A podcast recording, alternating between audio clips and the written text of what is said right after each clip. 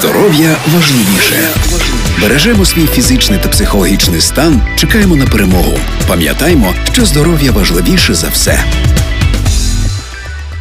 Що таке невроз нав'язливих станів, як він проявляється і наскільки небезпечний, розповів наш постійний консультант, доктор медичних наук, заслужений лікар України, професор Луганського державного медичного університету, генеральний директор комунального некомерційного підприємства Центр психічного здоров'я Луганської обласної ради Микола Овчаренко.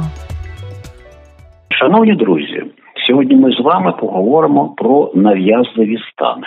Отже, невроз нав'язливих станів. Що це? Хвороба чи просто дивність у поведінці? Ну, невроз нав'язливих станів або ж обсесивно-компульсивний розлад це стан, при якому людину долають тривожні думки, яких вона не може позбутися. Ця постійна нервова напруженість у свою чергу викликає нав'язливі неконтрольовані дії. Причому відмінною рисою цього захворювання є збережена критичність хворого до свого стану. Тобто думки та рухи оцінюються людиною як чужі. Обсесивно-компульсивний розлад він розвивається десь у 2,5% населення. Причому у чоловіків та жінок в рівній мірі.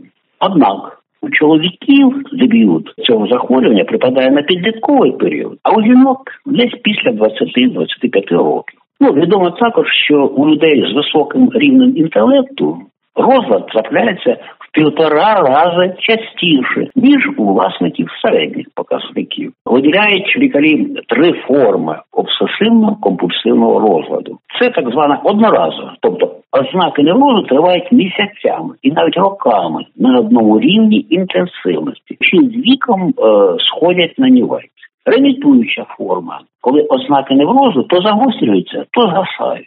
Це прогресуюча форма, третя, коли симптоми посилюються, а тривожність і страхи, так би мовити, розростаються, тобто приєднуються нові страхи і ритуали захисту від них. Практично у всіх випадках захворювання, обсесії або ж нав'язливі думки, вони провокують компульсії, тобто нав'язливі дії. Але у 20% людей, ну пацієнтів, невроз обмежується нав'язливістю думок. Чому може розвинутися невроз нав'язливих станів? Є кілька гіпотез, що ж стає причиною розвитку неврозу нав'язливих станів. Це біологічні фактори, безумовно. Спадковість десь приблизно у 50% хворих серед близьких родичів були випадки обсесивно-компульсивного розладу. При цьому порушення хімічного балансу у клітинах головного мозку відбувається, і перш за все нестача нейромедіатора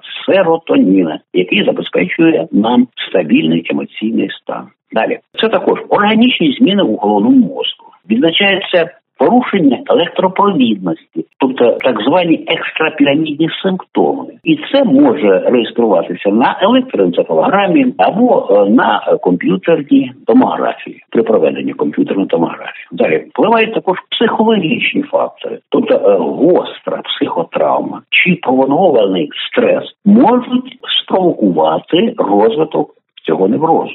Однак саме обсесивно-компульсивний розлад розвинеться тільки у людини, яка схильна до неї, до цього розладу, до цієї хвороби, біологічно без такої схильності, підкреслюю, психіка людини відреагує в інший спосіб. Далі, які ж симптоми неврозу нав'язливих станів? Основним симптомом обсесивно-компульсивного розладу є нав'язливі думки та дії. Тим не менш, у кожної здорової людини ну можуть бути періоди сильного переживання, коли е, людина весь час думає про хвилюючу її тему і е, може на тлі цього виконувати циклічні рухи. Ну, наприклад, ходити кругами по кімнаті, там перебирати чітки, крутити гудзики, там вирівнювати край скатертини, що сповз е, і таке інше. Але на відміну від неврозу здорова людина в стані тривоги досить легко може опанувати свої рухи. Ну, з думками, звичайно, складніше. А по закінченні ситуації ці прояви проходять зовсім далі. При неврозі нав'язливих станів хворий розуміє, розуміє, що нав'язливі думки йому чужі, а рухи безглузді, але людина з ними не може впоратися. От сумніви та побоювання. Ну зазвичай невроз починається з того, що хворий втрачає впевненість у собі, у тому, що він зробив усе, що потрібно, і як треба зробив. Він може перевіряти ще раз, наприклад, чи закриті двері, чи вимкнена вода, там світло, піч, перераховувати свої обчислення або перечитувати е, написаний текст і таке інше. Далі нав'язливі думки. Ну найчастіше це хвилюючі спогади чи фантазії на хвилюючу тему. Ну, рідше, наприклад, це співання нав'язливих пісень, там промовляння фраз, віршів, молитов. Причому все це носить ритуальний характер. Ключові слова ритуальний характер. Що таке невроз нав'язливих станів, як він проявляється і наскільки небезпечний, розповідає наш постійний консультант, доктор медичних наук, заслужений лікар України, професор Луганського державного медичного університету, генеральний директор комунального некомерційного підприємства Центр психічного здоров'я Луганської обласної ради Микола Овчаренко. Фобії одним із основних симптомів розладу є нав'язливі, але не обґрунтовані страхи, не обґрунтовані страхи. Найбільш розповсюджені страхи наступні. Ви чули, я думаю, що багато з вас про них е, інформовані, але ще раз нагадую, це мізофобія, тобто страх забруднитись, що провокує постійне миття рук аж до стирання шкіри.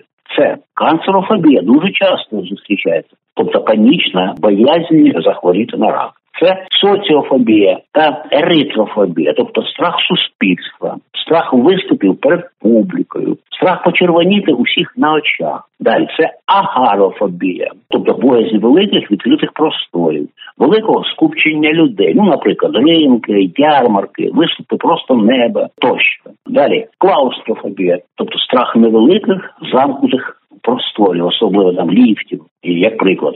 Далі гіпсофобія та акрофобія, тобто страх підйому на висоту та знаходження там. Далі це ксенофобія, тобто побоювання всього нового і невідомого. Друзі, хочу підкреслити, що також е, ці хворі можуть відчувати ірраціональні страхи, бажання.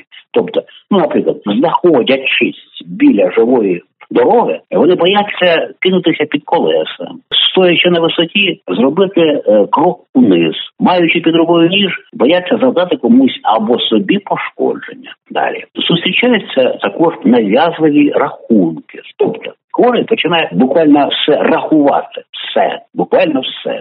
повторю, стовпи на дорозі, кількість машин там червоного, білого чи будь-якого іншого кольору, сірники в коробці тощо та інше. Далі зустрічаються також компульсії або нав'язливі рухи. Ну це може бути перебирання чіток, постукування пальцями по столу, притуповування, шморгання носом, знімання порошинок.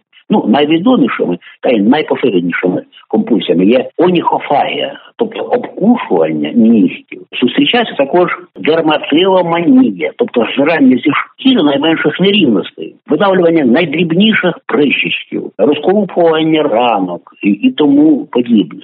Далі зустрічається також трихотіломанія, тобто виривання волосся, зазвичай з голови, але можливо і з інших ділянок тіла. Зустрічається також неадекватний перфекціонізм, тобто хворий прагне завжди розвісити всі рушники на одному рівні, розставити чайні чашки малюнком в один бік, там розсортувати одяг за кольором, ну і таке інше. Причому це не просто прагнення до порядку, дискомфорт від неакуратності в лапках може бути позамежним, коли хворий не може стримати себе, ну, наприклад, в гостях і починає все поправляти. Тепер дуже важливо, як же діагностувати та лікувати неврози нав'язливих станів ну, діагностикою та лікуванням обсесивно-компульсивного розладу займається тільки лікар-психіатр та психотерапевт. Ну, зазвичай діагноз ставиться з врахуванням об'єктивних даних, розмови з пацієнтом, ну і е, різних психіатричних тестів. Однак у деяких випадках хорошим діагностичним інструментарієм є електроенцефалограма, там комп'ютерна або магнітно-резонансна томографія. Далі, друзі, також цей невроз тобто невроз станів, має схожі симптоми шизофренії та абсурдними розладами. Ну для диференціальної діагностики в першому випадку потрібен час, тобто подальший розвиток захворювання треба спостерігати, і тоді абсурд завжди сприймається хворими як істина, тобто при захворюванні шизофренії абсурд.